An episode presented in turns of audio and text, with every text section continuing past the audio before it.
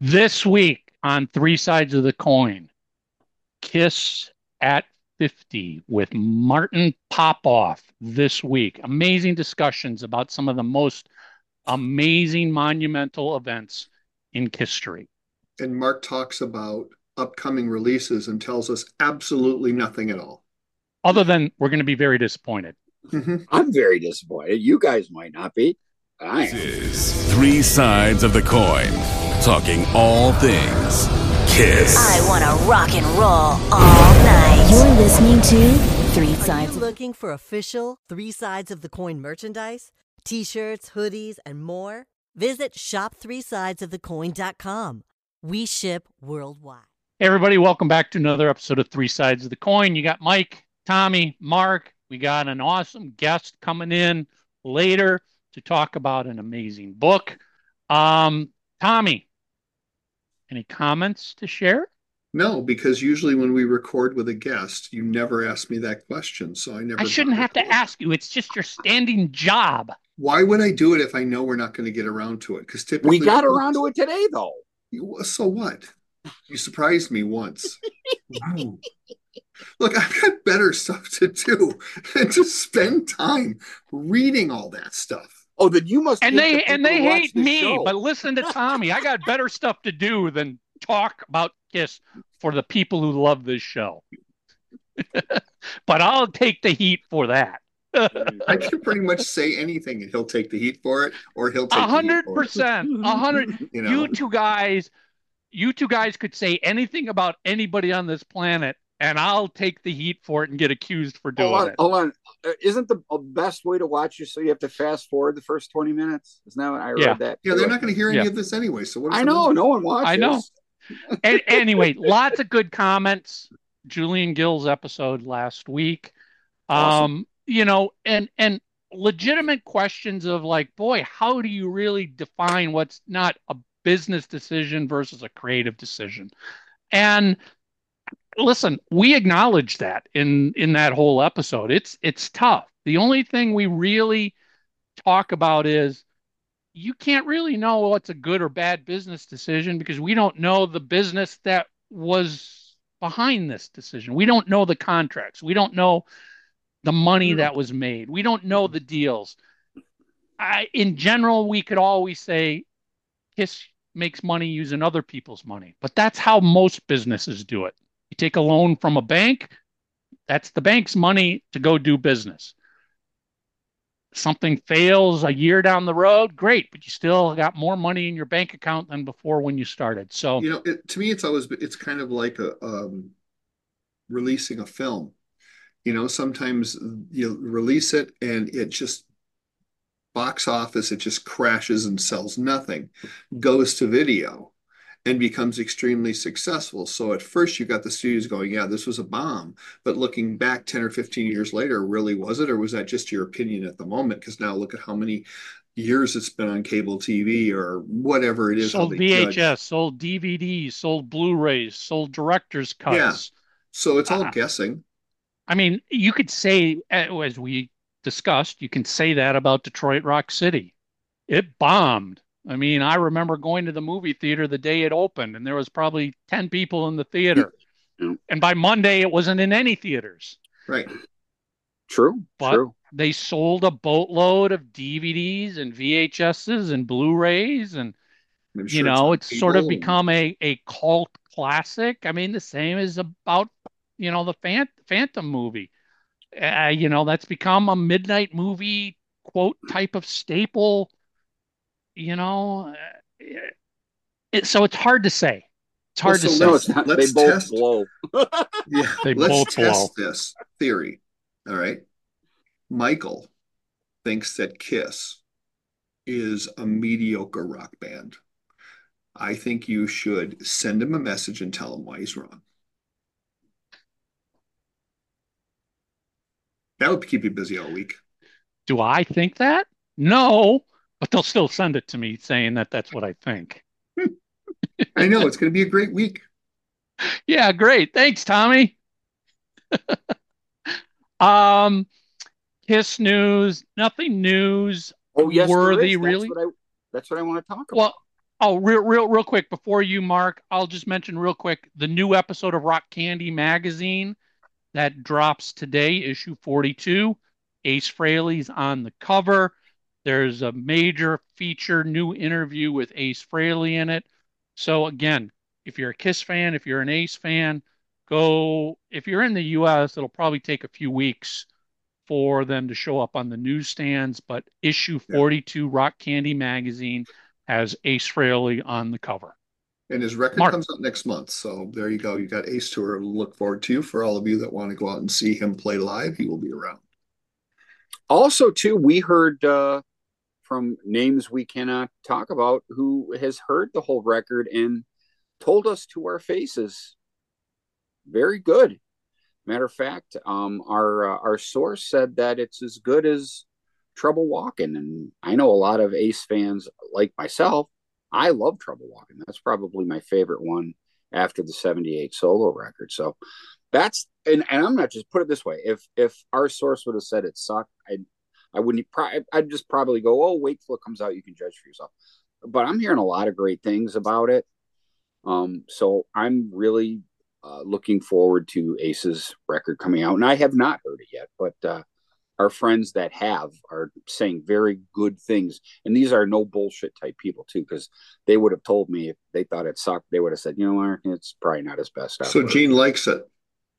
I, I, I honestly, I don't know what to think because I'm a Kiss fan and I'm just not bright. I'm not the brightest. Yeah, but you don't like Ace Frehley. So what is it? You should you have no opinion at all. I mean, oh, I, I'm, I'm too, I'm too stupid to know what I think about Ace's record because mm-hmm. he thinks Kiss fans aren't the brightest. oh. All right. Well, I tell you what, We I- take I you will- along for the ride. This this is a nice segue. Speaking of dumb things, um, there's been, and I can't get into specifics, but I am going to say, yes, there are some vinyl records coming out, and uh, there are some expensive sets coming out, and I don't want to talk about them prematurely, but I do know the details, but they're not haven't been announced yet.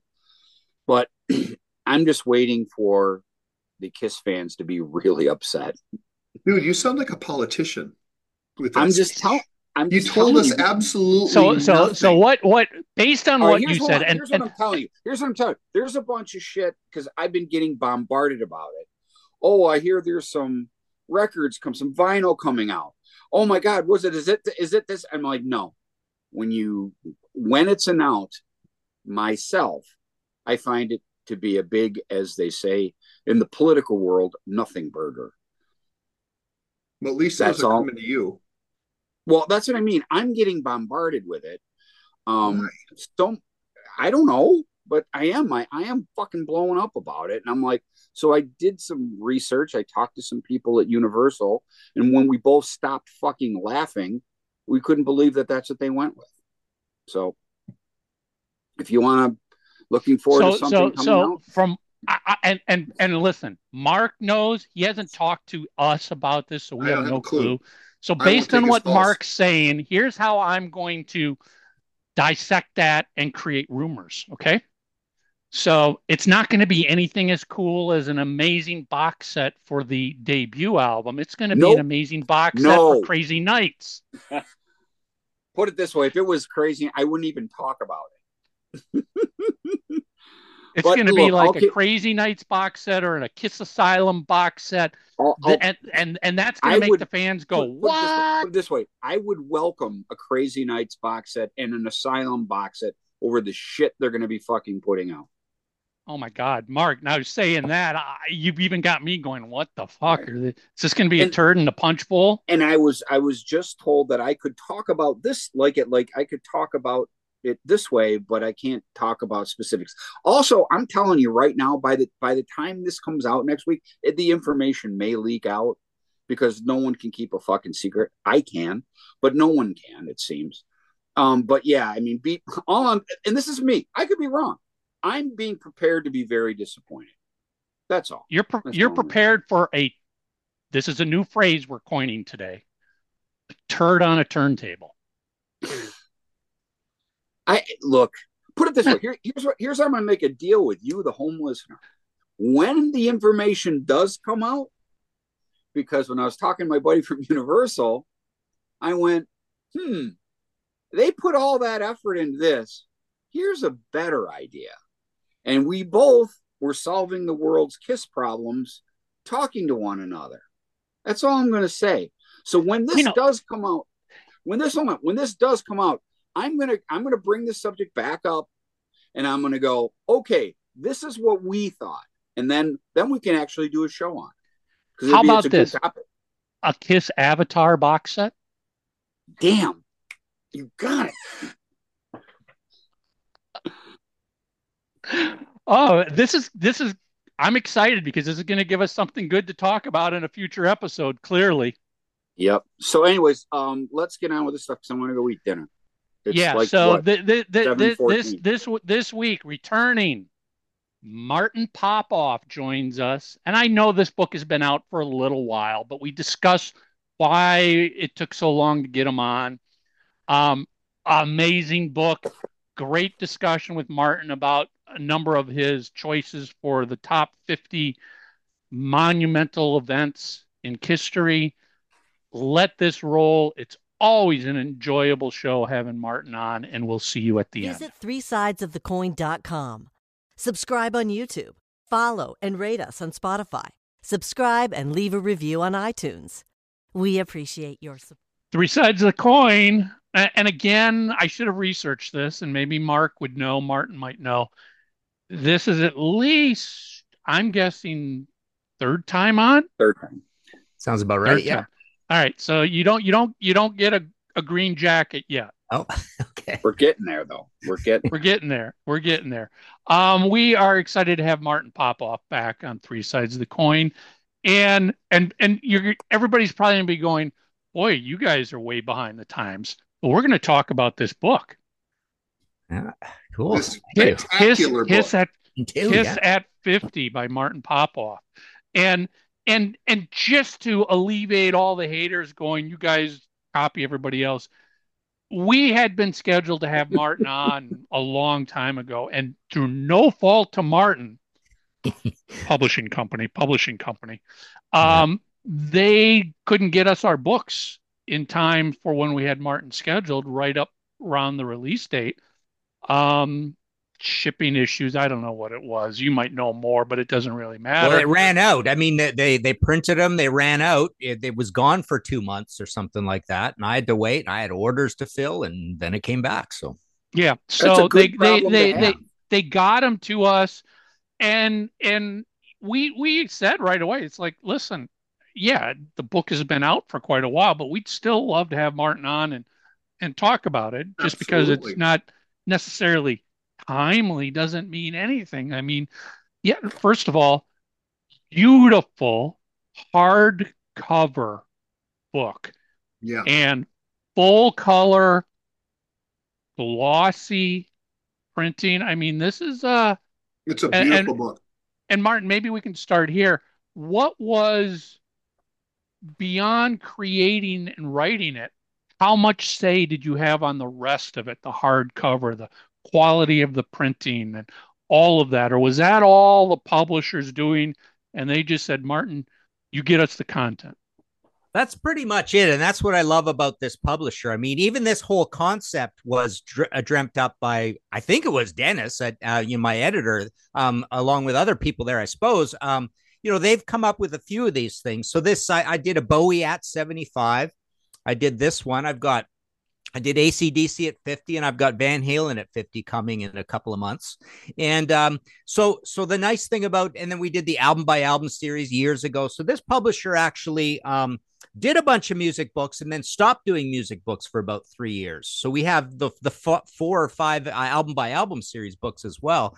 Um, which was uh, maybe that might have been my idea, but then the illustrated histories as well. So yeah, the nice thing that happens here is Dennis, my editor over there, is uh, he he loves this music too and knows a lot about it, and he's really uh, you know capable at at going and finding those pictures to go with everything. So I just supply the text; they do everything else. I knew it was going to be hardcover. I mean, my other ones, the the Who one and the Bowie and the um what's the other one? The Pink Floyd Dark Side of the Moon, or even in a slipcase, you know, with die cutting and all sorts of crazy stuff. So this is actually um, less doodads on it uh, compared to their other standards. Although Well, you it does know, have and- a fold out page as well. I, I I didn't I didn't look at it, but I just took the slip cover off, Mhm. and it's got a very nice, Oh, it's cool. shiny, Yeah.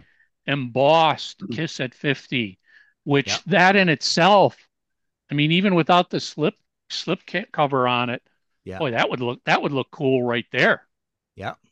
Yeah. Um, yeah, they do so- a really nice job of the design. So I'm I'm really happy with that. And then I just get it back and I have to edit it and usually write some captions. I think I I ended up having to do with most of the captions here as well. But uh, yeah, that's all up to them. And and the general concept here, um, for those who aren't familiar with this type of book, because as you said, you've done others, and I know there there are others out there. I think there was like an Elvis at 50 or Elvis at 75 as well, maybe even an Alice Cooper one.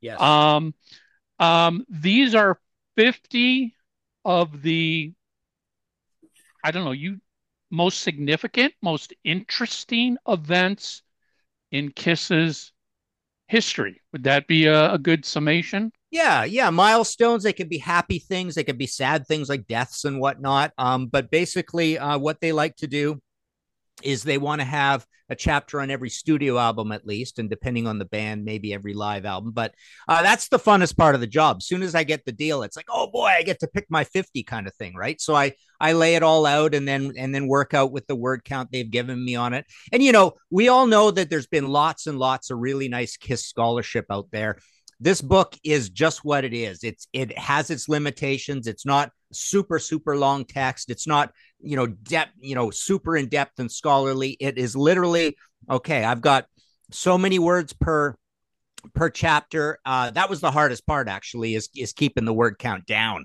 and getting as much in as you want. So I, all those sentences have to be polished like diamonds to make sure i'm getting enough factoids in there. Uh, but yeah picking those 50 is fun. I get to do all that um, and then you know a little bit here and there. It's, funny. Dennis will, um, you know, sometimes he'll envision in his head, "Oh, I can't get pictures for that. That's going to be a tough one. You want to swap one or two of them out." And some of those had to do with like those TV appearances and things, which are borderline as milestone events, anyways, right? Um, so yeah, there was a little horse trading for like one or two of them, but generally speaking, uh, it's just get those 50, put it in chronological order, make sure every studio album's covered, and uh, start writing. Martin, you And- know what I thought was fun about this was how you use song titles as you went along. And the cool thing, and I really appreciated this as a catalog fan because I'm a passionate Kiss fan from the debut all the way to Monster. I liked that you didn't use the title of a song off that album. Um, great example. You're talking about Dress to Kill, third record. You use Great Expectations, and then you talk because that that's what fit the that's what that record was. They they needed a hit. They had great expectations, and and again, then then you go to uh, Alive, and although the song's on it, hotter than hell because they caught fire right there. You know, I I just thought that as a fan, I was very appreciative of that. The Destroyer uh, title you used was Heavens on Fire, and you're absolutely right. You know that, that helped break them. I, honestly, I, for as much as Destroyer broke them, excuse me, Alive broke them, you needed Ezrin's masterpiece to move the band forward. I think there's no doubt about that among historians anywhere. So, yeah, plus anyways, it describes uh, the album cover or, or the out, yeah, the Destroyer album cover a little bit. You're right. Yeah, I, I love doing that, and and that it's almost like a nice little sub narrative of Kiss in jokes if you want to just go through the whole yes, book yeah, and read the I title. Yeah.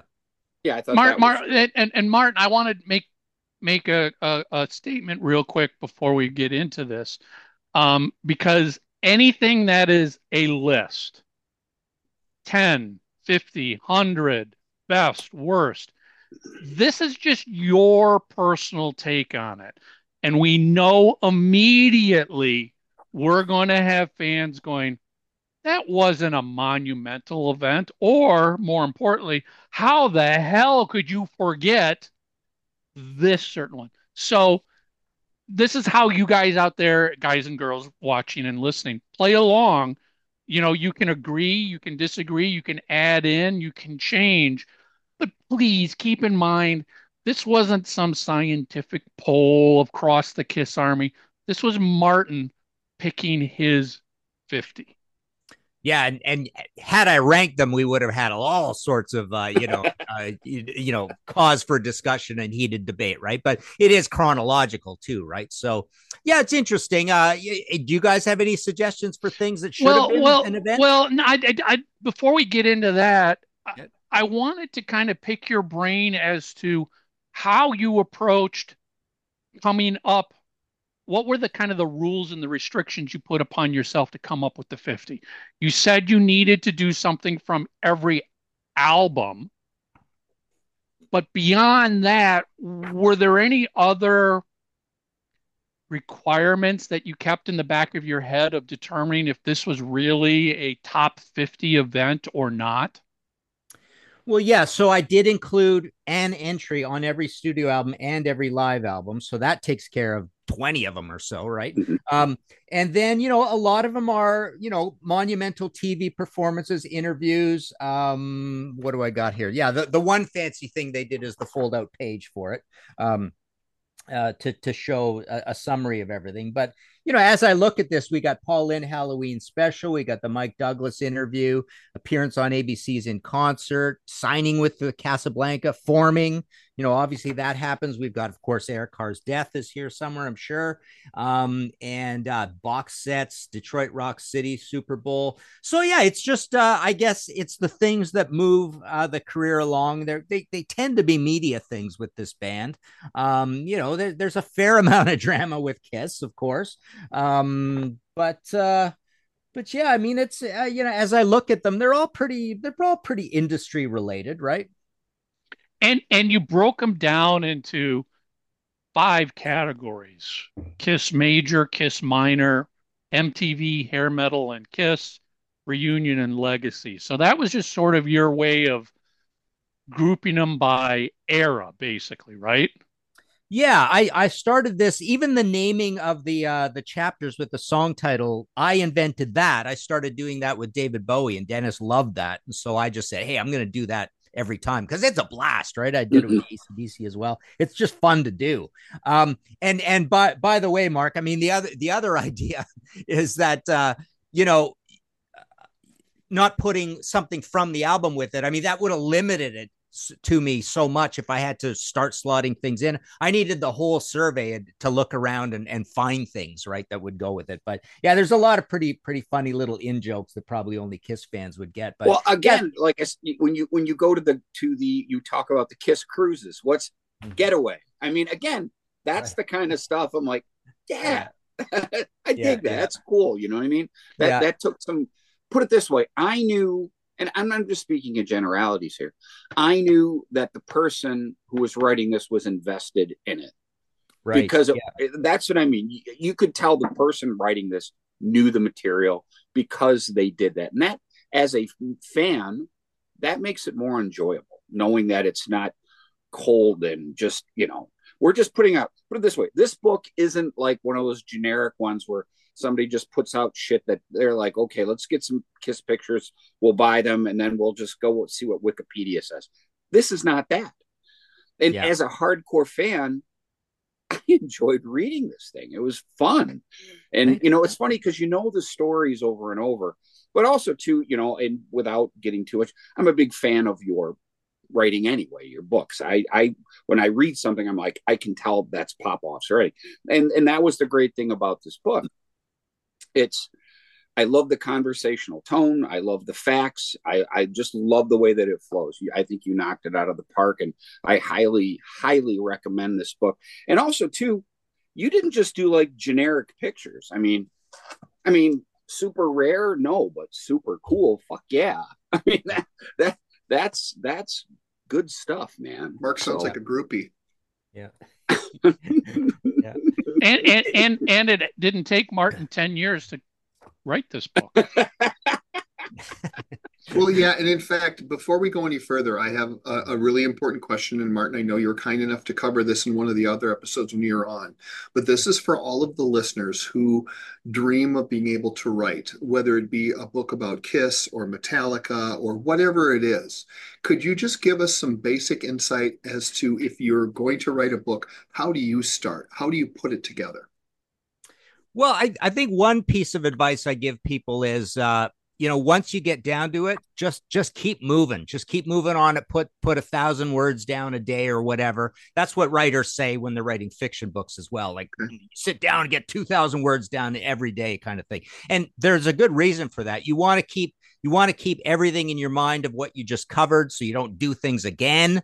Um, you know typically i have what's called uh, i i start say if i've got a book that's more interview uh, intensive i have a chop file of the interview. So I've got my my old transcript of the interview, then I've got a chop file. And what I do is I I cut, not copy, but cut from that chop file and put put quotes into space into place so your chop file gets smaller and smaller and you satisfyingly get to see it evaporate to nothing, right? And you go, okay, I used all that stuff. I only used it once, right? Uh, because I've seen books where people have had the same quote show up on page yes. 25 and then 225, right? Right. Um, so, so that's, uh, that's one thing. Um, so yeah, just keep going on it. Um, uh, the other fun thing to do and, and is necessary to do, um, and it keeps you in check is certainly with a project like this, um, I can't remember what my full word count was on this. It might have been 50,000 words, 40, something like that. But but the first thing you do is like, okay, I got 750 for the introduction. I got the back matter. I've got the sidebars at 900 each. Every entry is is 600 or whatever, right? Uh, I'm allowed 10 long ones at 900 or whatever because dennis wants some to go two pages some to go one page that kind of thing right? So uh, as you go as you write one you got to keep that in line and you know if you go a little over you got to go a little under soon right? And you just and you just keep going along and it's fun. You know everybody's job everybody's performance at their job um, they they they like to go look at the numbers how you're doing sort of thing and that's and that's just a fun little semi scientific thing to to go along. I wanted to address um Michael, you you had asked about the the the five areas here, and I'm looking at them. So yeah, so we had Kiss Major, which is uh, them getting huge. That goes up to Alive two. Then I called the next one Kiss Minor. Starts with the solo albums, ends with Creatures of the Night. So that's your they're not doing so great. Uh, then part three is is all of the 80s essentially, MTV, hair metal, and Kiss. Um, and then part four is is all the weird stuff around the reunion thing. And then part five and i remember i did this with the david bowie as well. You know this one we called legacy where a band suddenly becomes a classic rock band right? And david bowie was like that as well. So he went through these phases pop star artist blah blah blah. And in the end was something it was named something like this as well. So yeah that's a, that's a nice organizing principle as well. And i think then dennis i believe i don't see them here in the uh I, I did some sidebars, right? And uh, and they are, I think it's one sidebar uh, per per section as well. Yeah, there's the uh, I thought there was the one in the the solo albums or Aces or something, but uh, yeah, here and there, yeah, and those are the places. Yeah, here we go, recording Kiss. Um, these are the ones where I um, you know, used quotes from the interviews I've ever had with the guys. But that's the other nice thing. I mean, I get to write some books like this that don't necessarily have to be completely, you know, balls to the wall interview intensive all the way through too, right? Mark, um, where does uh, uh, let me I just want to ask a question because I I I'm a big fan of the the Sea of Tranquility stuff where you guys will rank stuff. Where and, and I know you're a passionate fan about so many bands. Where does Kiss does Kiss make your top 10 favorite bands? No, I don't think it would. Um well, look at the time. no, it's funny. I mean, if, if I started run, running down my favorite bands, uh, you know, Kiss would be in that 11 to 20 range, probably. Um, I have a very boring list. I mean, it starts with the likes of Blue Oyster Cult and Black Sabbath and Deep Purple and ZZ Top. They're all bands like Kiss. Um, but you know, the the nice, you know, my my Kiss fandom is is kind of it's almost like they're RIAA certifications, you know, where everything's gold, um, but there's not much, much higher. And but there's a lot of gold. So so it's it's funny for a band with this many records. I like so many of the records compared to many of my my other favorite bands where there are a lot of records I like less. Martin, of the 50 that you've got here, were there any that I don't know if bubbling under the 50, top 50 is the right term, but were there a couple things that you really were like, boy, this should be in the list, but I got to cut it off at 50? Well, let's see. Um, there was the you wanted the best, you got the best live compilation album, kinda maybe fits, right? Might be semi worth putting in. Other compilations, what else? Uh, there might have been other TV. If I can remember which one Dennis wanted me to cut, there was something, there was some TV appearance or uh, that that he wanted me to cut because he thought for sure I couldn't get um, pictures for it for some reason. I don't know. Uh, what else? Uh, Paul's stole Paul's a solo album. Um, well, I, I, I you know, too early for the avatars, so it couldn't be the avatars. well, you know, you you you bring up like Paul solo album. Obviously, you've got the Kiss solo albums, mm-hmm. but you you limited yourself to pure Kiss events here, not stuff that the band members did solo outside of Kiss. So not Yeah. not Paul Stanley's solo tour in the late 80s, not Ace Frehley trouble walking, you know, not not not Peter Criss out of control. Those sort of things just didn't get included because they are not Kiss.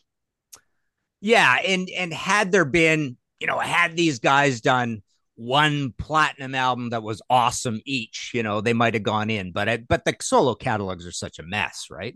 Um, Frehley's Comet, Ace Frehley, Peter Criss. I mean, you know, Chris Cat one and all that stuff. I mean, I, are you really going to write about that stuff, right? Gene with the with the weird records, right? So yeah, it's it, it was just too messy. You know, you start going down that road. What do you do? I mean, you know, you bring up a good point, Michael. I mean, maybe maybe uh, there could have been one entry to to to put together the whole solo thing, but I probably did touch touch a you know down on on those things here and there when I got that was something I was going to bring up because I do think it's fascinating. Um, because I think Ace has been the most productive solo wise, and I'd also kind of argue that he's been the most successful too.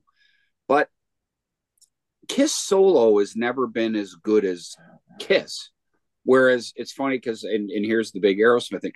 I love the first two Joe Perry records that I think are right up there with some of Aerosmith's best stuff. And and there's other acts too that you can throw out there and go, man, they they knocked it out of the park with that solo record.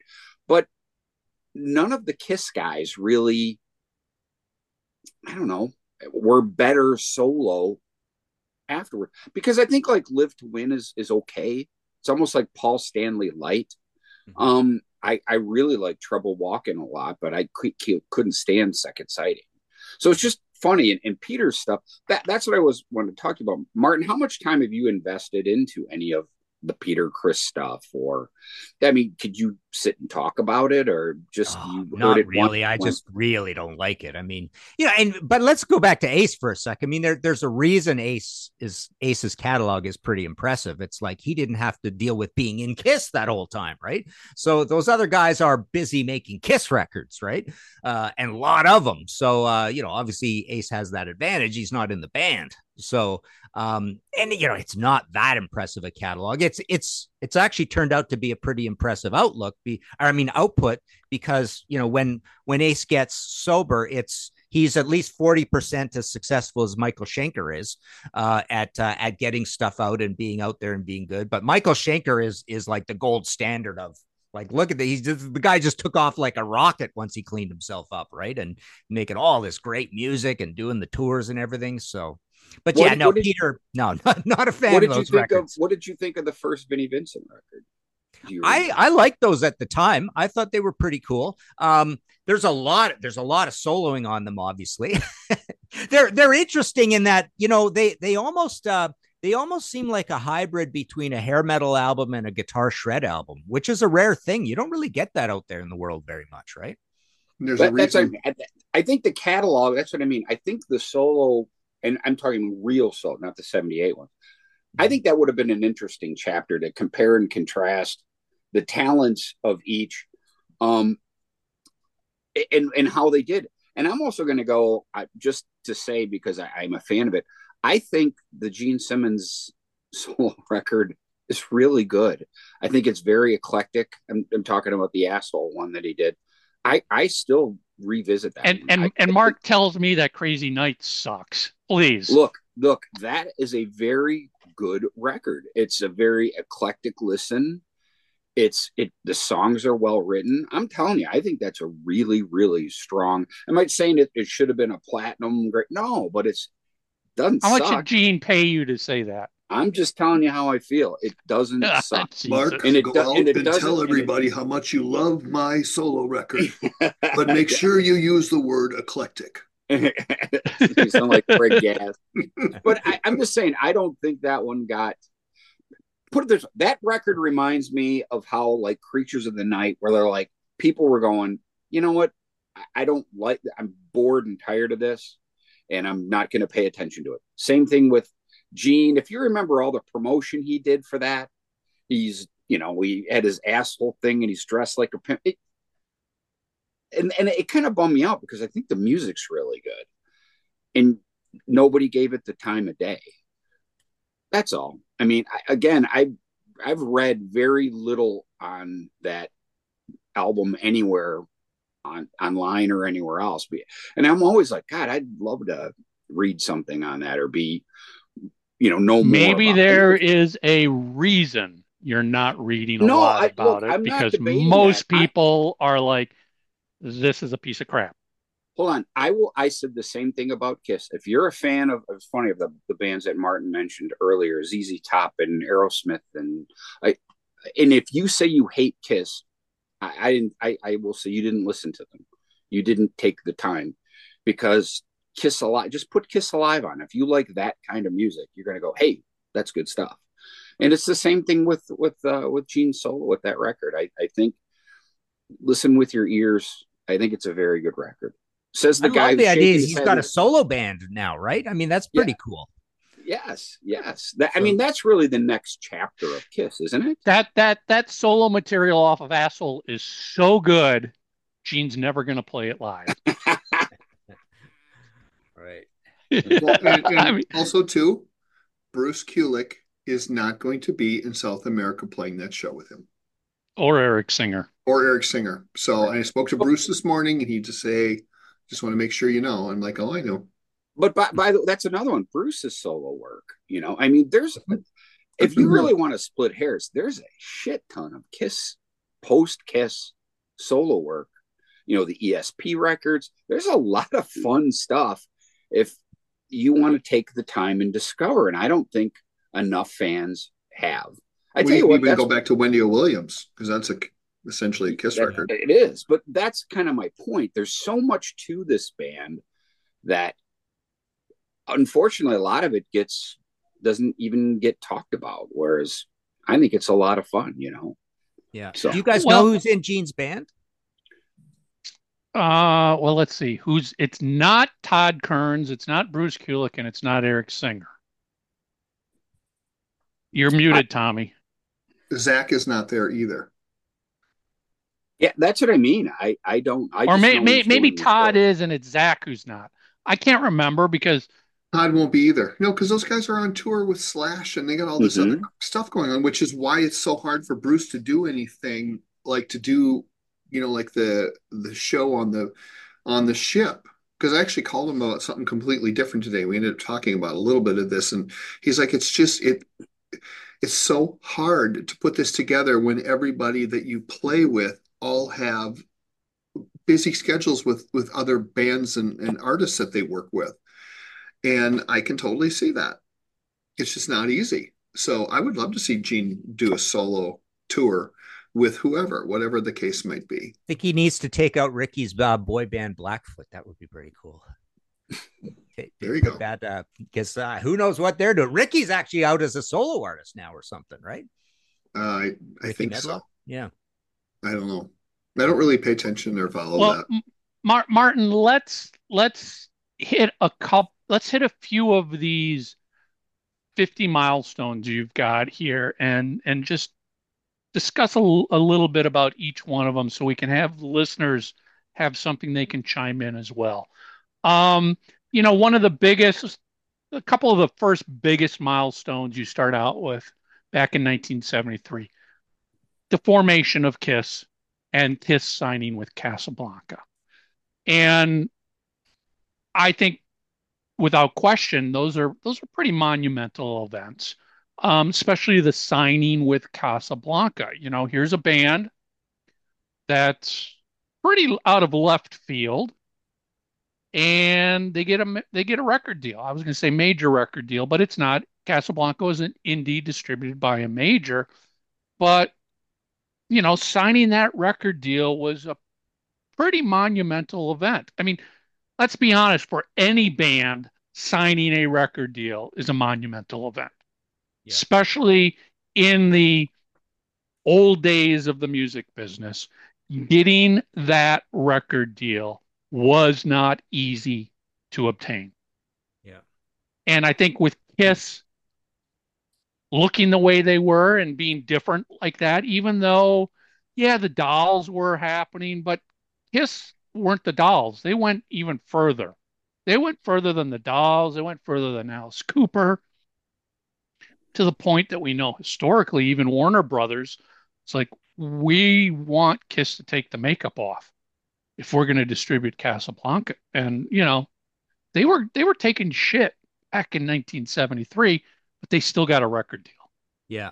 It's funny. This band, you know, you think about it, um, and you guys would, ha- I'm sure, have your your opinions of where they fit on this grayscale. But how much did Kiss pay their dues? Right? It's almost like this is a band that paid their dues once they had records out. I mean, they paid their dues in 70, basically 74. They didn't pay their dues for long. Um, but it, it, it's like a combination of maybe a year, year and a half of paying your dues before you have the record out. And then, and then there's about a year and a half to maybe almost two years of paying your dues with records out. Right. So it's, it's a band that doesn't have this long history of uh, of being a band like Rush. Rush starts in 69, first record 74. Judas Priest starts in 69, first April Wine. Right? I just watched an April Wine documentary. There's a band that's been around for many years before, at least for people in the US, thought, mm-hmm. you know, Nature of the Beast was April Wine's breakthrough. Yeah. That was no, they had decade before that. And and I think to your point, mm-hmm we're we're kind of used to bands paying their dues to get the record deal.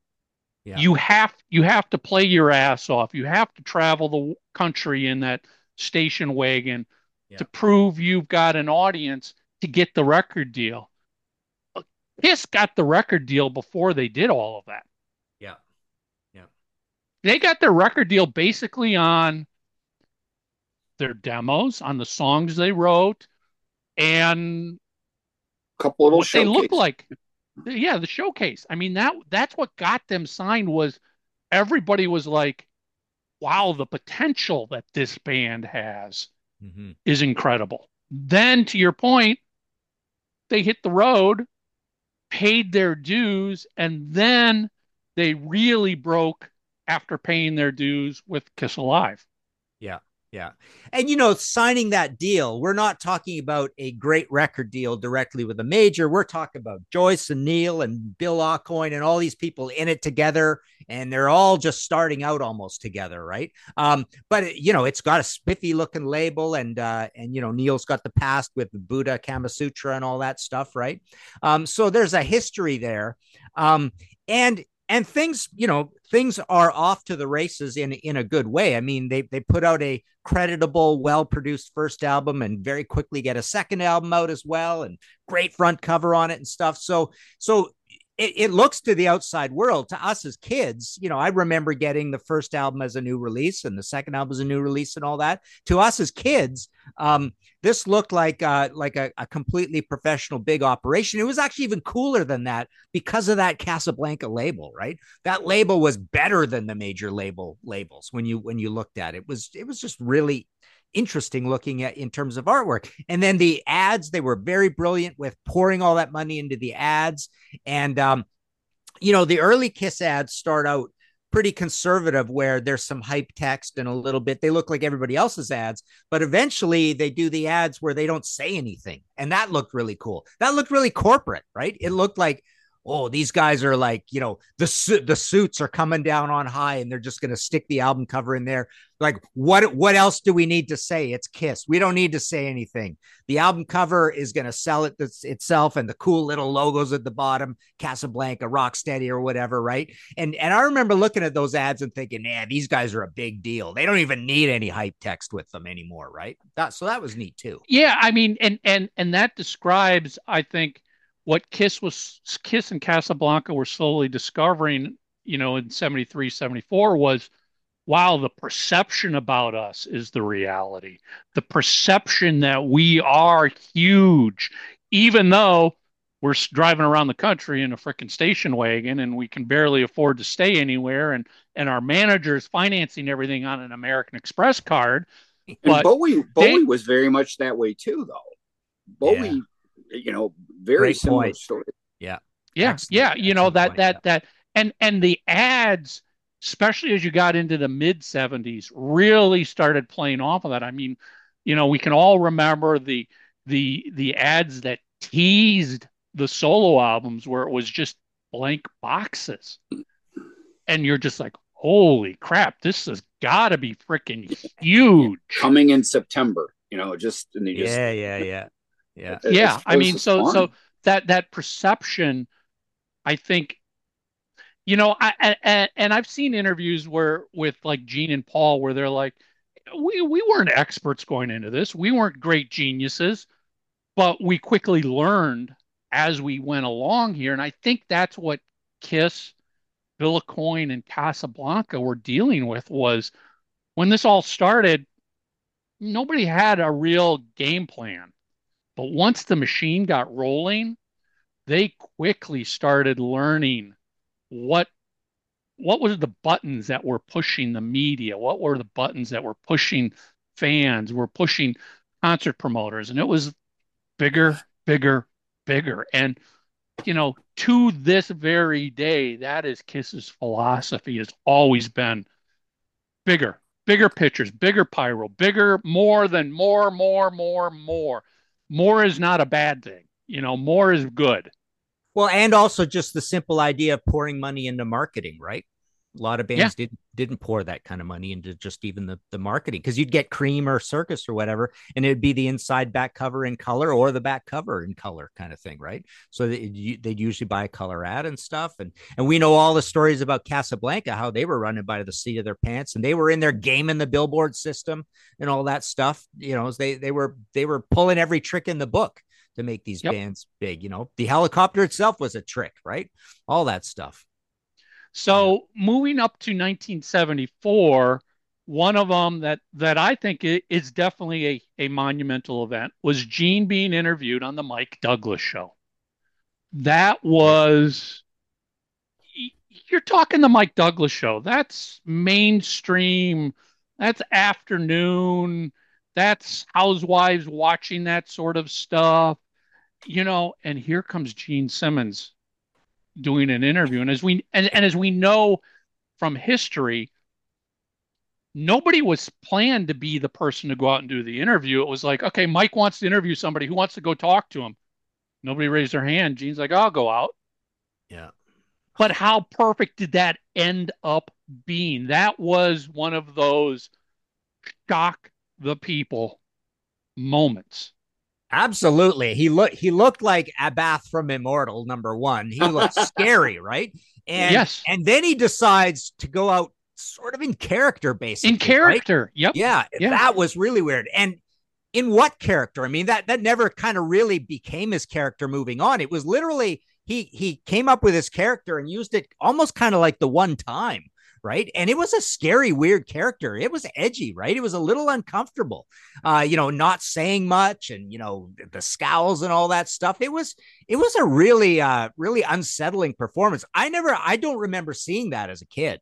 Uh, I, I never saw, remember... I never, I never saw that when it happened. Either. I, yeah, I probably didn't see it until I got it on a bootleg tape from some convention in the '80s. Yeah.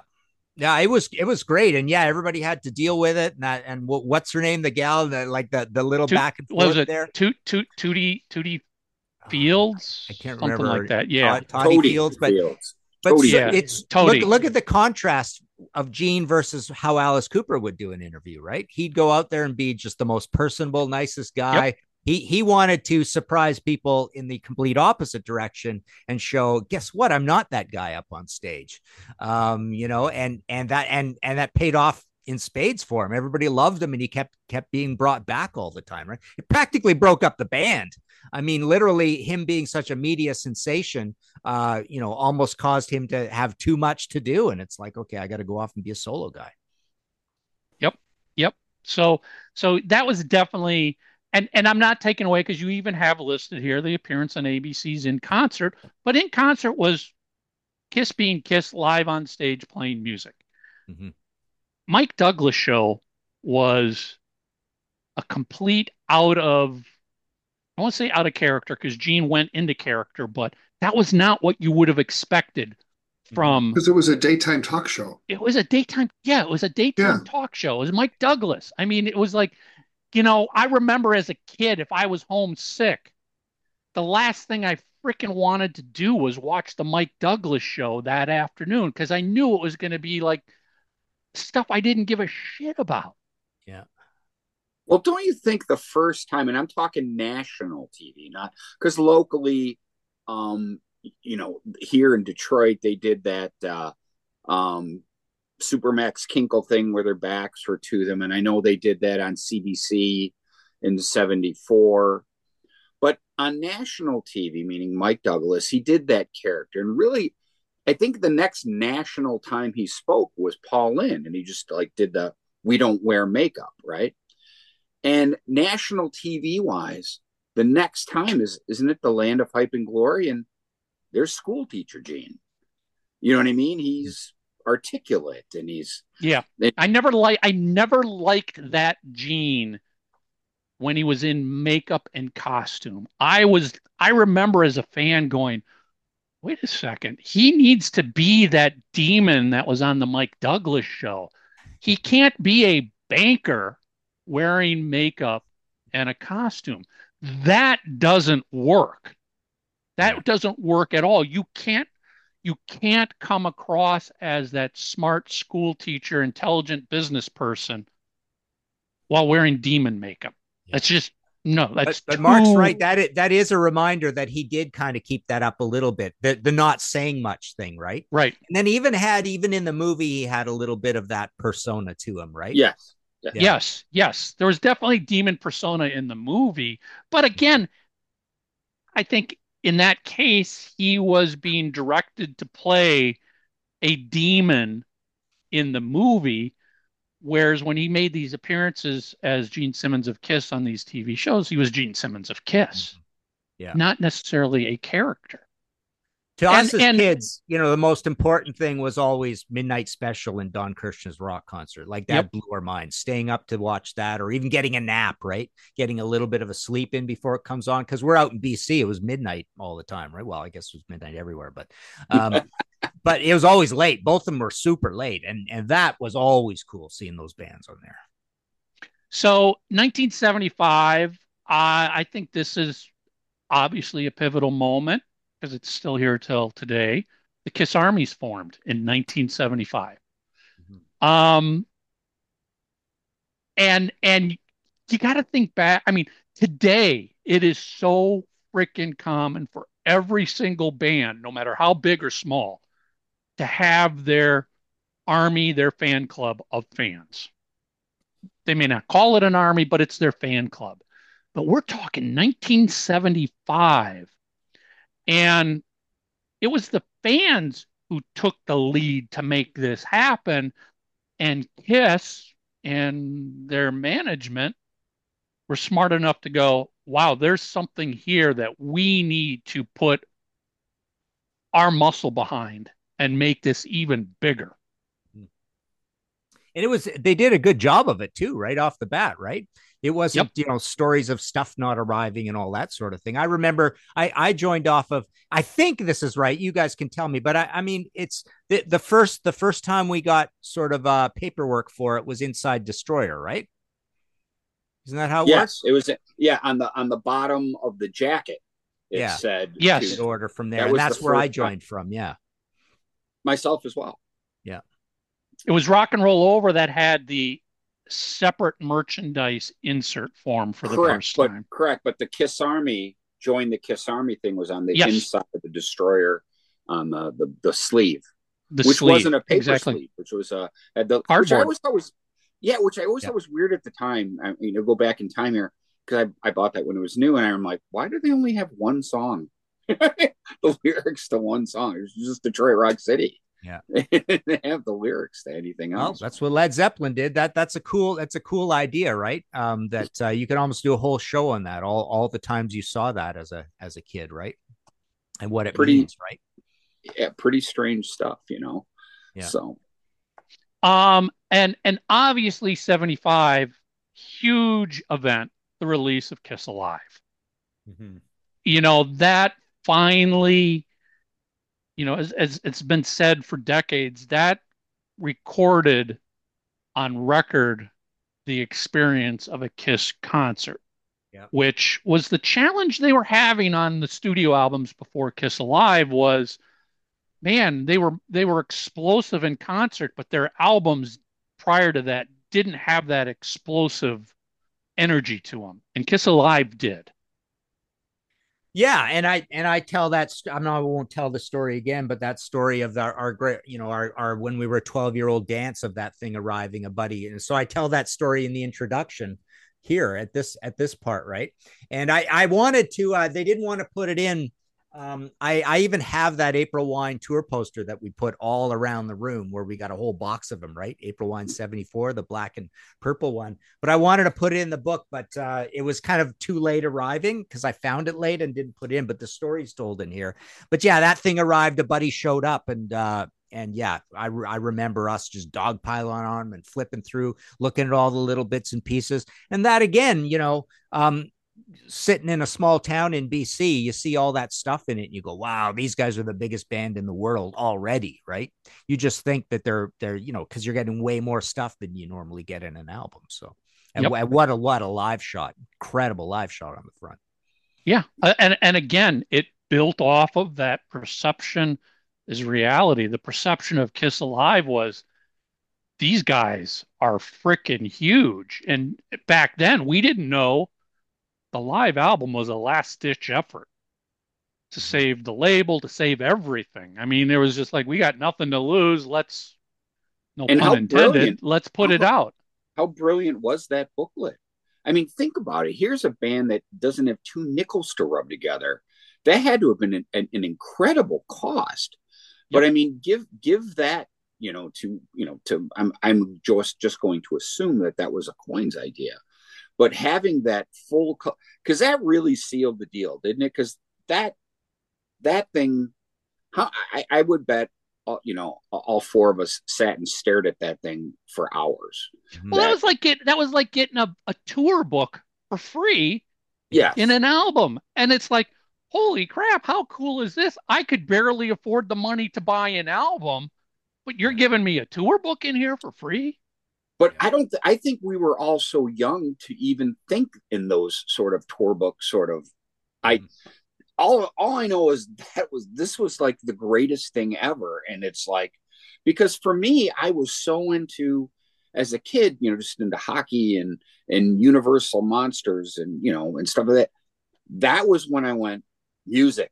You know what I mean? And and that kind of like combined everything. You know, I mean, it's just like like it all made sense to me. I remember looking at the Kiss Alive, you know, tour booklet or the booklet and the record, and going, okay, now I get the the the image matches the fury coming at my ears, and this now all makes sense to me, and I never look back. And and that was the type of music too that I liked.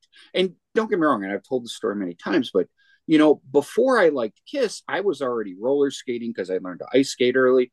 And I liked, you know, Bachman Turner Overdrive. And I liked Alice Cooper and Deep Purple and, and Sweet. But Kiss was like, okay, that was the final. Okay, I get it now. Whatever they're calling this music, hard rock or heavy metal or glitter rock, whatever they're calling it, that's the Ac- kind of acid acid rock. that, that too. That too. but I mean, that's when it finally went, okay, this, this is it. And then, you know, I'll be honest, that's really when I started looking around going, what other stuff's going to make me feel like that? You know what I mean? And getting into to, to Black Sabbath and all that other stuff then, you know, it was like, that was my, oh, wow moment was 74, 75. And I'm like, okay, now I get it. This is, as a kid, this is cool stuff. So You yeah, know- the, the- go ahead. It's funny. I I just uh, I did a uh, podcast episode a little while ago. I think I did two different ones of my history and five songs with Martin Popoff thing. I think I did heaviest live albums of the '70s, and then I might have just did heavy metal or heaviest albums of the '70s, right? Uh, because I've already talked about many times heaviest studio albums of the '70s. So there was one clear winner of the very heaviest album of the 70s period combined live and live and studio combined can you guys guess what that would be it's, it's by far the heaviest album of the 70s Live and studio combined. yes Uh, like either like like take the Oh, whole oh. pool and and uh it happens to be a live album Hmm. Unleashed in the east. It's unleashed in the east by far right? Um but um and then next you know there might be you might look at motorhead overkill or motorhill um, motorhead bomber or something like that rainbow rising. Um but i remember if i if i did the subset i think i did the subset episode and i looked at all the live albums. I remember going through kiss alive again carefully and going man this is really high on the list. This is this is Mhm. heavier than the thin lizzy live album it's maybe not as heavy as Tokyo Tapes, might be heavier than the Ted, than the Ted Nugent album. Uh, you know, start to finish, like just looking at you know the you know there's there's no Great White Buffalo or Hibernation or anything on it, kind of thing, right? Um, so so it, it was I was quite impressed with how it stood up uh, as one of the heaviest albums of the 70s. Uh, and I and so that's the thing that surprised me the most out of doing that episode is how I thought oh, there's going to be like a dozen albums before I get to Kiss Alive. And it's like, wow, Kiss Alive's like third or fourth or fifth heaviest album of the entire live canon of the 70s. So Where do you put the performance? Because I'm talking about pure heaviness. I mean, when I don't need no dot, when that bass comes in and dot, I mean that. Where where where did you put that? Was that Oh, you mean your- the Humble Pie album? Yes, yes.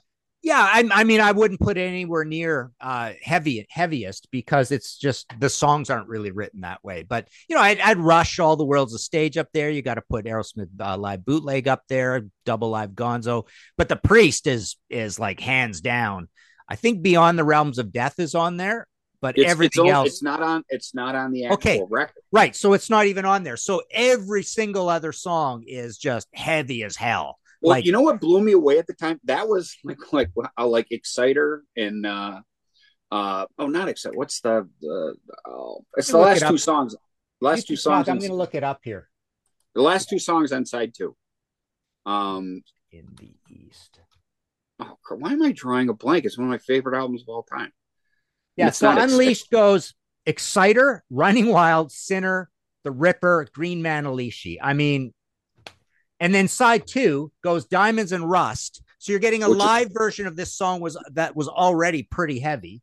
Uh, and then you're going Victim of Changes, Genocide Tyrant. I mean, That's a Genocide Tyrant. Those two together, that that to me is like the coup de grace of that era is heaviness.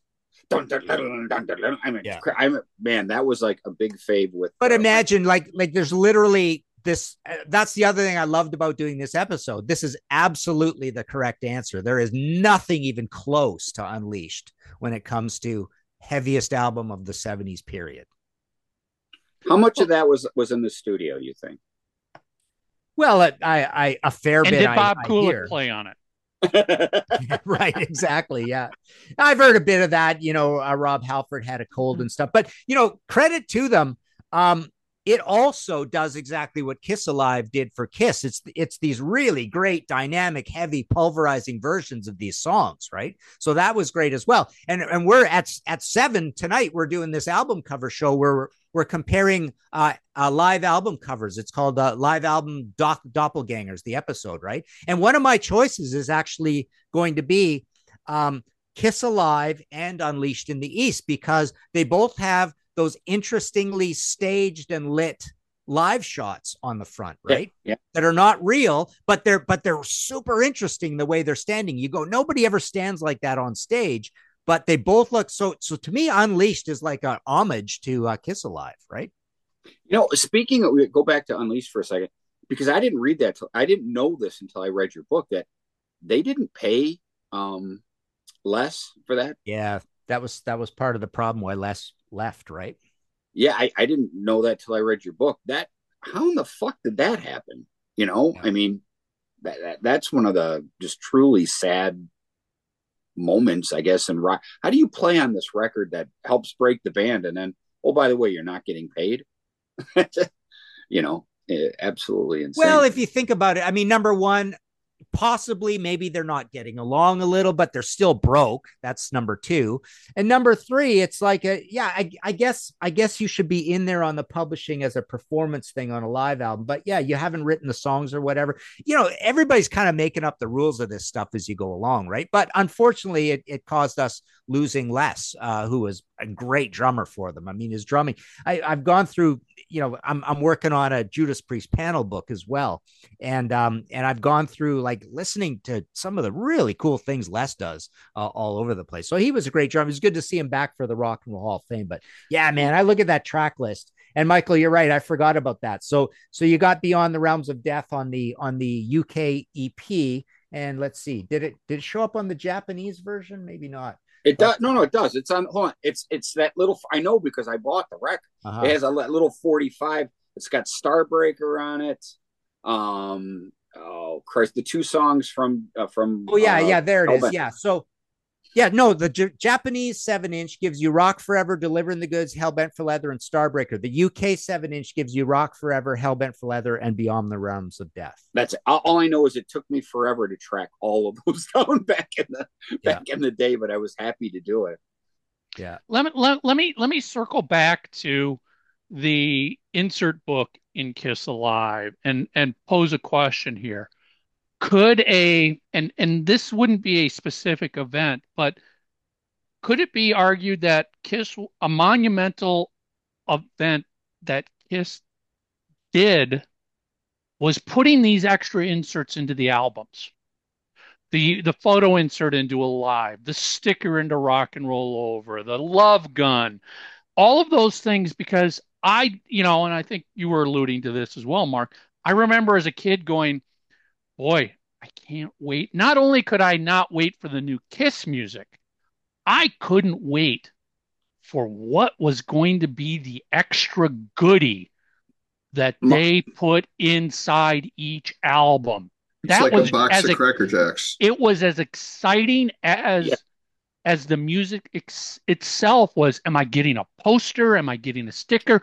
what's the merch form got on it. Well, that Mike, was that was big back then. That was huge I can tell you to do in, that. In I can tell you in real time, other bands were paying attention because Martin, correct me if I'm wrong, but wasn't it Draw the Line that came with something you could get a t-shirt? And I know like Rock and a Hard Player, not Rock, uh, Night in the Ruts had the the order form thing, and so did uh, um, State of Shock from Ted. Yes. And yeah.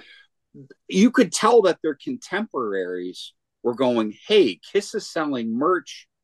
We why put a white sleeve in there when we can do what Kiss is doing?" Because again, in real time, I was buying those records as they came out, and I noticed, and I remember talking to my friend Jeff.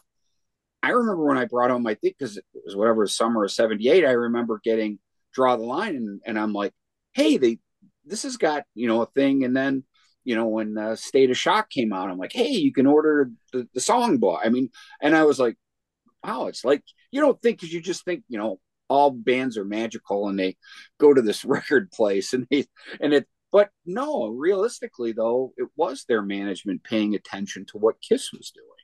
Yeah, yeah.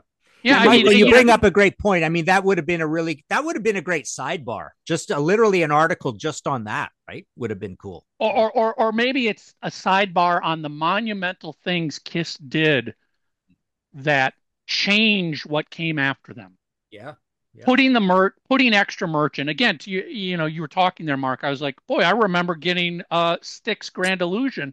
There's a poster of the band in there. Yeah. and and um ELO out of the blue, same thing, and um uh Well, Van, Four, Ha- Sabbath, Van, Van, yeah. Van Halen, Women and Children First. It had the David Lee Roth mini poster But, in there. but It's like going back earlier, Chicago Five. What's that? Chicago Five. Did that? Yeah, that did have a poster. It that- Well, I'll, I'll mention another another important one or two. Uh, Hipgnosis with Dark Side of the Moon and Venus and Mars. Right? They all Yeah. had the little stickers, posters, everything, all sorts of doodads, All the right? whole industry was watching Kiss. Mhm. They whether they admitted it or not, but they were watching. At least the the count executives were. The bands weren't. the 'cause the the the the the, high, the, the yeah. business the business the business part of the music business was watching. Yeah. If we can Pretty do early this with logos more- too, right? Yeah, yeah. The logo, they're early with that, right? Um, 1975 turns out to be obviously we know this as Kiss fans. It was a pivotal year, but Kiss take over Cadillac, Michigan. Wow, what a huge, huge national event that was. Yeah. To to recognize that potential and to embrace it to the level they did. It wasn't just, you know, showing up and saying thank you. It was like they they took over the town, the school, everything to the point where today you can go to Cadillac, Michigan, and there's a there's a monument to that whole event in Cadillac.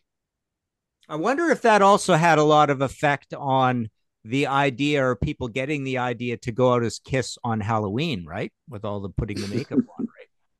Well, it sure didn't hurt. Let's put it mm-hmm. that way. You know, it it only it only took somebody to go, whoa, they put makeup on a, a, a cheerleader. Boy, I could do that for Halloween this year. Yes. So it it's that sort of stuff that took Kiss, in my opinion, and put them much more into the mainstream flow of events and news and happenings. And and we've got to remember that Kiss in 1975 was a different beast than Kiss is in the late 70s, the 80s, 90s, and today. They were not seen as a safe band back in 1975. Yeah. Well, that thing was so organic, though. That's one thing that people that people don't understand when they go, "Oh, these big marketers and blah blah blah." That was just Mr. Neff writing the letter that it, again. Yep. That event was so pure and naive, and and really, you know, it had did Casablanca did was uh, Aucoin smart enough to make you know, as they say, chicken salad out of chicken shit? Yes, he did. Yep. He he he made that into a He recognized an opportunity. Yes, but it started organically. It wasn't started by some great marketing minds and mm-hmm. Kiss is going to do this and Kiss is going to take. No, man, they were just listening to the fans. That really was innocent. And again, somebody who lives in Michigan, Cadillac in my portable Michigan map is way up here. It's mm-hmm. it's nowhere near you know Detroit and Flint and, and Grand Rapids and the the big industrial. It's way up in the middle of fucking nowhere. It's up in the middle of the mitten. Yes, but that's my point. Where they ended up making literally, I mean, in the long run, worldwide news about it. But that I I still have my article from my local paper, Macomb Daily in, in Macomb County, Michigan. Um, you know, I'm a suburb of Detroit, but that I still have my article from then. Casablanca in, in Aucoin management was able to take a, a band that wasn't successful yet. And, you know, A Kiss Alive was just coming out.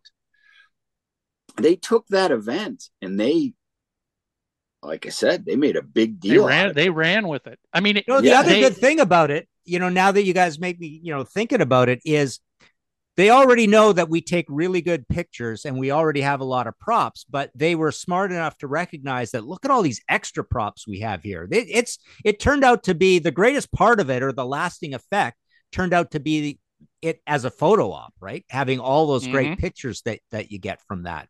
You know, showing all these people idolizing this band enough to dress up and put on the makeup and stuff, right? um, and and to come show up for this thing, and you know, and also the sort of subliminal message that um, you know it's it's not so bad. You know, you can promote this band with a high school, that's fine. Um, it, you know, they're they're not they're not demons, um, sort of thing, right? Um, but yeah, it, as a, I I think um, we've all we've noticed this throughout their career, but uh, they they recognized early on that they take a good picture. Yes. But let's Yep. let's let's let's put that under the microscope a little bit more. So Mr. Neff had to have written that sometime in the summer of 75, right? So Dress to Kill was out.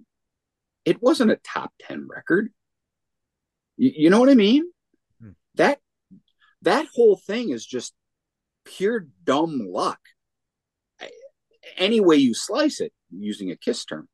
But think about it. He sends this letter months before, you know, the October date that it happened. But Kiss wasn't big news. I mm-hmm. I would garner to say, I wonder how many of those kids, when they did that, even knew who they were, or if they weren't big news. I mean, in Michigan and I in Detroit, I can tell you, they were probably bigger than in a lot of places because I had older brothers and sisters. I knew who Kiss was early. My first exposure to Kiss was Hotter Than Hell when it was current. So I, I knew, but I mean, I also lived in a big city. You're talking Cadillac, Michigan. Again, The funny thing though, Mark, you know, when I think back to to that time, 1975, and we're in a small town, to us, you know, it's almost a little bit like Metallica on Ride the Lightning. Uh, you know, at Dress to Kill, there's there's plenty of excitement about this band already. I mean, I'm almost surprised to hear later on that it wasn't a big album yet, right? Or that they weren't making money yet. Because so I think their reputation was much bigger than the business results at that point. And, you know, three albums already, right? So, you know, I, I think I think there was a, I think there was a lot more recognition of who this band was than than we give it than we give them credit for. but summer of 75 was barely a year and a quarter or so since the first record came out. I guess Mhm. that that's that's my point. In, in that time, you have three albums out, none of which are hits. But And Marvin, in this li- this little town in the middle of nowhere, you know, well, Martin, why do you think that? Well, um, because I plunked down my 499 three times for them already, right? Um, Mhm. they've got this makeup on, the front covers, the back covers look amazing. They're recorded well. They're just literally a big band to us at, at that point. So I, I and everybody, you know, there was right people were writing about them. It's not like they were ignored in the press. So they were getting a lot of press. It's really we just find out they didn't sell that many records. And like I Well, say, I'm kind of surprised. But. Martin, does does does does that in itself right there explain that perception is reality? And the perception was this band was happening hot. People were talking about them, but the reality was the reason they did three albums that quickly is because as soon as the first album didn't sell, the label's like, we got to recoup our money, get back in right now and record again. Second album didn't sell. We didn't recoup our money. We need new product. Get back in and record it. That's why, I mean, as Kiss fans, we love the fact that you can look back to the 70s and go, look at how much they did during the 70s. Compare that to now. Well, that's because the label needed them to keep churning stuff out because nothing was selling and they had to find something that was going to make money for the label. Yeah. So do it again and do it again and do it again. And you throw enough stuff against the wall and you end up with Kiss Alive.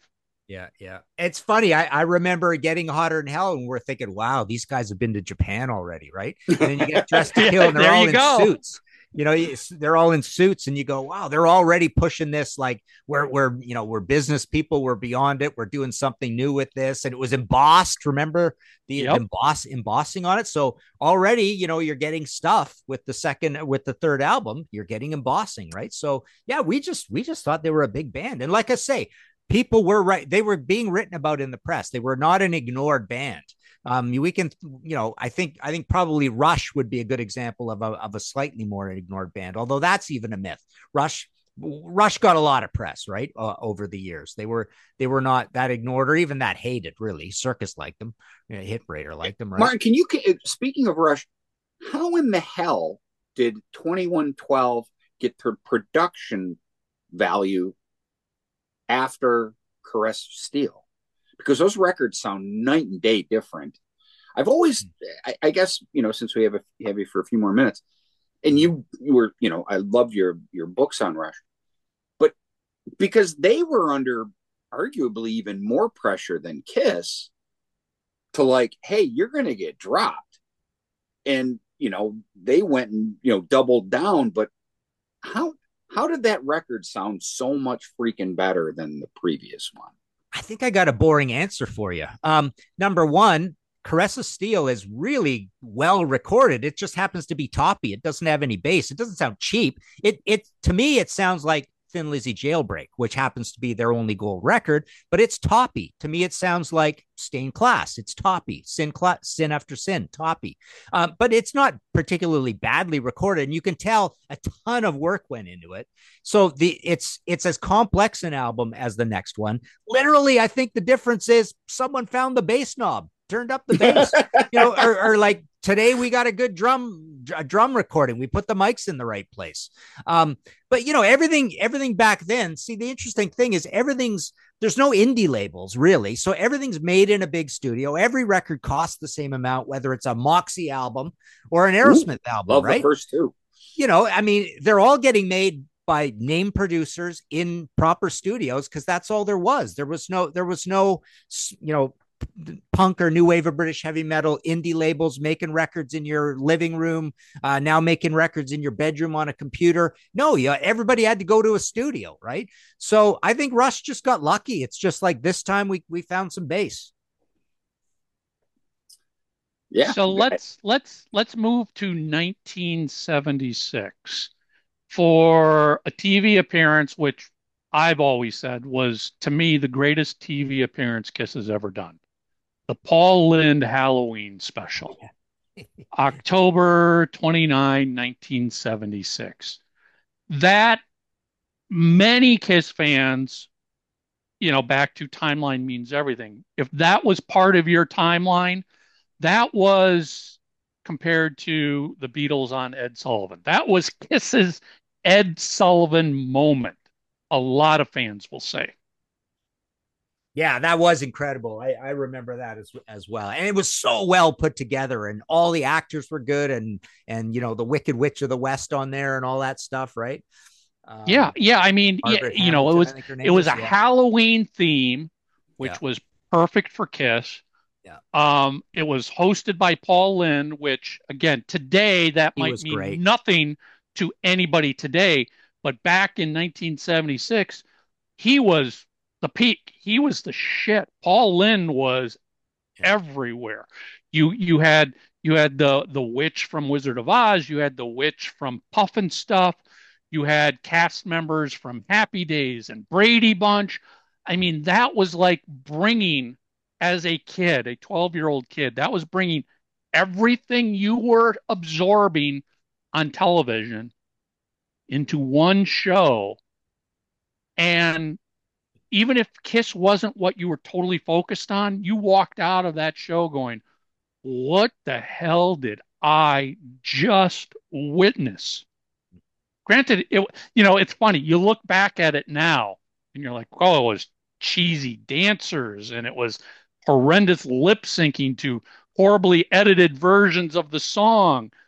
But in that moment, when you watched it in 1976, I can just imagine, like mine, heads were exploding amongst kids around the country going, because it was cool. Uh, what the hell am I seeing right here? You This bring up a looks good cool. point. Yeah. It sounds And- cool. Yeah. And what a perfect time to go on national television on, you know, Halloween when everyone's around and still up. Mhm. You know, it wasn't a late night 11 p.m. thing. It was prime time. Well, and the other thing, you know, I just read this cool retrospective of uh of Happy Days where they interviewed all the all the, you know, a bunch of the members all together. And and the fact of the matter also is uh the power of TV. Kiss was smart enough to recognize that because we all watched the same things, right? It was there was no on-demand TV. It's like you had to show up, right? You had to show up for It was an event. Yeah, and there were and there were like the uh whatever it is, three to four major channels, and then in Canada, I think our grand total of channels back then was maybe 10 or 8 or something like that, right? But you know, everything everybody sat down and watched the same news and hockey night in Canada and all that stuff. So uh yeah, that that's the that's the amazing part of uh just just the power of that and then uh, that that goes on to Gene Simmons family jewels and the Osbournes and stuff but nowadays it's way more fragmented so that power has gone away um but uh because but back then you couldn't time shift anything we didn't have the video machine yet right But Martin, the big the big thing that was odd about that, and, and I've told this story too before on the show. I I had hockey that night. My mom wouldn't let me miss. I did not see that till in the eighties on videotape. yeah. I totally unfor but I was a huge Kiss fan, huge Kiss fan by then. You know, cutting. But um, one of the things I I, I wanted to talk about was uh. Oh, shit, I'm having a fucking. so uh, you men- so you were the kicking post in school the next day right it's Yeah, like you're the yes. one guy to walk around yeah But- and like you say uh, you Mark, Mark your Mark's in school going, no spoilers, no Yeah. spoilers. No I didn't see it. yeah, but, So- look- but but- look at your story. You don't even see it until the 80s, right? It's like you miss your chance, boy. It's gone, yeah, right? yeah. I I remember seeing the pictures of it, you know, within five months in like 16 magazine or something, and I'm like, oh my, god, um, you know, I just, oh, I, I did bum me out funny. forever. Yeah. But what I wanted to bring up, Martin, which I thought was odd timeline wise, Rock and Roll Over was being released literally a week or two, or excuse me, and uh, yeah, a week or two later, and they on on that they did all Destroyer songs. Hmm. Isn't that odd? I mean, when you think about it, because that aired October 29th, you said? Yeah, yeah. Uh, Rock and Roll it- Over, I think, was was released November November 5th 11th. Oh, okay. So my point is, you have calling Doctor. I mean, all these. You could have debuted your new record on that big event, and you go to the record that we're we're putting to bed here. Shortly. Yeah, but from a from a business standpoint and and a marketing standpoint, putting that hat on, I would sit here if I was in the label going, well, everybody's going to see it on October 29th. You don't see it on October 30th. So when they see this and they fall in love with this and they want to walk into a record store and go, I want to buy the record that's got Beth on it, they can do that if they said, I want to see, I want to buy the record that's got Making Love on it, because they just played it last night, the, the record store is going to go, We got nothing. We got Well, nothing to in- sell you. Keep keep in mind though, calling Doctor Love went what I think number twelve, which wasn't that the first single off the record. Why didn't you have that? I mean, again, the record's coming out in less than two weeks. I, again, I'm just trying to think. Well, like also, Mark, think guy. about it. Think about a concert. How everybody complains when they hear the new songs and they don't know them. So you you you know you got a sure bet driving people insane with songs they already know, and it's off of your second hit album, right? Uh, you had Alive was a hit album, and now Destroyer's a hit album. It's the album you're touring. It's the songs you're comfortable with. The funny thing is when you when you mush your albums so close together. I mean, the next tour they go on, you may as well call it the Destroyer tour. It doesn't even have to be considered to be a tour promoting rock and roll over. You're you're literally promoting. You, you, you know, you're probably going out and you're selling more copies of Destroyer and Alive for the next uh, 12 or 14 months or 16 months than you are with rock and roll over. You're they're so close together that you're just going out and you're touring all three of your albums, you know, Right. uh, your recent albums, right? Well, yeah. Well, they ended up calling that uh, the Winter Tour '77. I mean, I have the promo. Matter of fact, I showed it on the show a couple weeks Every ago. everything back then ran into each other. Albums ran into each other. Tours ran into each other. Again, they were so freaking busy from 1973 through basically 78. Yeah. I mean, it was just one long tour and one long recording session. Yeah. Four solo albums and, a, and an extra studio side on Alive 2, right? Yeah. Yeah. It, it is. That Um, is insane. Their production. 1977 another and yeah i'm sort of skipping over the album releases themselves here. in 1977 And Michael, by the way, I gotta I gotta leave soon to do this seven o'clock show, right? okay all right so um, we'll we'll we'll, we'll live, wrap up in five So, minutes here. yeah. 77 kiss and marvel comics collaborate. Huge. Now that that that's also sort of the beginning of super kiss Kiss literally taking over the world, 77 into 78.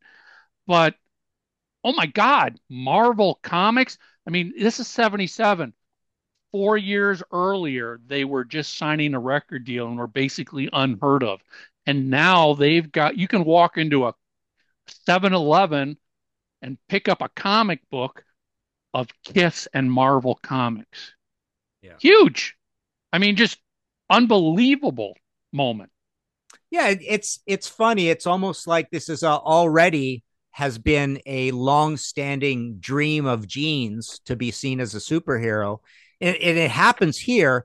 But it's not really particularly carried forward in a in a ma- It's not a huge part of the Kiss story moving forward. But you get up to now with the avatars and whatever they want to do with that. It's like okay, we're we're putting that dream back on the table, kind of thing, right? But you know, even since the beginning, even just coming up with these looks was based on comic books, right? So yeah, it's well, uh, they, he's always wa- always wanted to be a superhero, right? we we we we know through Kiss's history, especially Gene, Kiss and Gene have never given up on let's do another Kiss comic book. Let's go partner with this person and this person and this person. I mean, there's I've got a book over here, the Kiss, what is it, compendium or something like that. It's like all of the Kiss comic books printed in this thing that's like five inches thick. I mean, that clearly was a passion that drove Gene all the time. Is there another way that we can become a comic book hero? Comic book hero, comic book hero. And it started right there in 77 with Marvel. But it's never going to stick because you are mortal. You're fr- you're flesh and blood. You're uh, you're meat puppets, right? Uh, your fans really want you just to be a band. I guess it's it's kind of what he was politely told over all those years, right? Yes, he was told that, but I think until the makeup came off, at least from my personal viewpoint as a fan, I did see them as real superheroes. And I've said this on the show before. Unlike Batman or Superman, who I knew as a kid, th- they're not real. That was 100% comics. And there's no real person there. Yes, Jesus Christ. You know, a year earlier, I saw them on the Paul Lynde Halloween special. Mm-hmm. That was real superheroes on TV right there because I could then go see them in concert if they came to town. And here they are in a comic book. So through the 70s, I at least felt like they were true superheroes until 79. It basically was just like, okay, now it's no longer superheroes. Now it's Vegas and it's glitzy and it's it lost that edge to it. It's it's funny. I, I I've never thought about this, but I never I never thought of them really as superheroes. But I definitely remember all through the seventies thinking they're the coolest looking guys. Period. I mean, this is you don't look. Nobody looks as cool as these guys look, kind of thing. You know, and I always liked the whole. You know, my dad looked a little bit like he had the big handlebar mustache and slightly longer hair. So I loved that Ted Nugent look, the Rick MacLeish look you know the the Derek Forbes look, like uh, the Rene Robert look, Gil Perreault. Nice, nice. Yeah, I I love I love that look on you know Derek Sanderson, that hockey card with the big mushy, uh, you know the big mustache. On the bench. yeah, and and like Ted, Ted was just the coolest looking guy on Free for All, right? I just love that look. But yeah, Kiss was the next level. I mean, and and I I think honestly, Peter Criss was the coolest looking guy in Kiss to me uh, through through that whole period. I I I just always, you know, being a drummer too. But I always thought he we? came off the best in all the pictures. and and and you know through the 70s because of the you know that let's not take photos out of makeup that added to and, and i'm sure it wasn't part of the master plan but boy did that work in so well with these guys are really superheroes Happy accident. I- I, mean, really. I uh, so many happy accidents that somebody, Bill Aucoin or somebody at the label or in the band, saw an opportunity and was just like, I don't know, why don't we try this? What if we are never seen without our makeup on? Yeah. You know, oh, well, you know, when you're a bunch of nobodies, that's not a big deal. All of a sudden, when you are literally international superstars, that becomes difficult to maintain. Yeah. But holy crap, did that play into that whole we're superheroes, you don't know who we are, are you know, you you only see Superman, you never see Clark Kent. Yeah, yeah. well, listen, guys, I got to run. They're going to be saying, "Where the hell's Martin?" Um, but, uh, yeah, we got a whole live thing. Martin, Martin, it's together. always it's always We a pleasure it. and and and and speaking with you and and again, everybody, go get Pick Kiss up. at 50. You can get It's this cool. at Amazon, anywhere books are are available. It's a from me. I, at, at, I'll sign them and send them out from the office. So martinpopoff.com. There's PayPal buttons and all that. So Perfect. Go Yep, to it's so well worth then, it. Okay, It's a- guys, it's a- support him. it- It's a beautiful, it could be a coffee table book. Just doesn't come as a coffee table. yeah, yeah. all right, guys. All right, thanks Martin, again. thank you. all right, Take we'll care. talk to you later. Bye, Bye, now. Martin. Always a favorite of mine. always, al- always such an intelligent conversation having He's a good dude. And, and you know, and we just scratched the surface of all of the moments in here, but it, this this book has so many great photos, and it's color photos and black and white photos, and and you know, little memorabilia ads and flyers, and uh, you know, this is just a great book covering Kiss's history. Um, and as I said, it didn't take 10 years to write, and it looks freaking phenomenal. He's between uh, Martin and Alan, and you know, putting these books out, multiple And another books. another great thing is is that if you order it from Martin or whomever, You'll get it. you'll get it. And you'll get You'll it get right it within a week and or you'll get it signed and uh, all that. you can have. Martin will sign it for you. Mhm. Yeah. So definitely go out and get Kiss at 50. And and I I would say from a homework standpoint, um, what would you say, you know, if you've already read the book, what do you think about the 50 events that Martin outlined here? Now he didn't he didn't put them in the most important event to the least important event. It's chronological. Yeah, because that's subjective. Because It's all know. it's all well, the whole book is 100% subjective. So Yeah. first of all, don't don't flip out because you don't agree with Martin. It's just his take on it. Mm-hmm. What So- do you what was your take on his 50 or if you haven't read the book, what would you think are some monumental events yeah, in what Kiss's would you history? pick? We want to hear Well, your what sidebar? What sidebar would you use? I mean, we we talked about a few of them that aren't. You know, again, I would have loved to have seen a compare and contrast solo thing. Everything from Bruce Kulick to Vinnie Vincent to, I mean, even Mark St. John's White Tiger and the Peter Criss stuff. If you had to like pick one, again, this is this would be a sidebar, but I mean, I think that would be an interesting discussion in itself too. What's let's talk about the Kiss solos, true solo stuff, nothing they did within the band. And uh, again, that would be my pick for a sidebar. What kind of sidebar could you guys come up with that's not in the book? And there's eight Yeah. billion things to talk about. Yeah, Yeah. yeah, yeah. Um, I mean, this is this is this is two thumbs up. There's no turds in the punch bowl for this one. Um, you know, as we said, you buy it, you get it. Also, if you go to Martin's thing, like I said, I have a ton of his books, and as you can tell through the conversation, we share a lot of the same musical tastes. Um, his books are fantastic, and and I will tell you, if you read one, you're going to want to read more. Um, he, he, he's he's just one of those guys, and again, you know, totally different style than say Julian, and again another one of my favorite authors. Um, but there's there's so many good rock reads out there. But if you enjoy, uh, you know, especially minutia stuff on band history, history lessons, history, yes, his uh, Plus, Martin too, I mean, we books- just owe Martin and and Julian and others who write books like this a huge debt of gratitude because they're doing things the bands aren't doing, and yes, we still get to enjoy these things that come up and are available. It's I think it's just a great thing all the way around.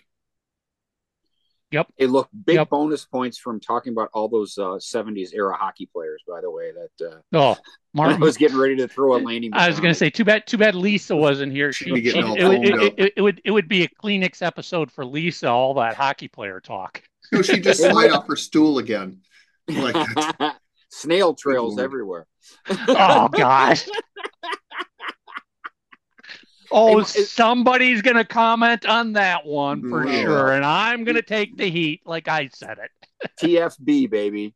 Um. Anyways, Uh, is this this is going to be at the end, right? This is the end. This of the is show? this is our end of the show right here. All right, so, because so there- we'll, there's something I want to talk about at the beginning, which we're going to do later. All right, we'll come back to that. So you got your homework. That's it. We don't have a guest next week.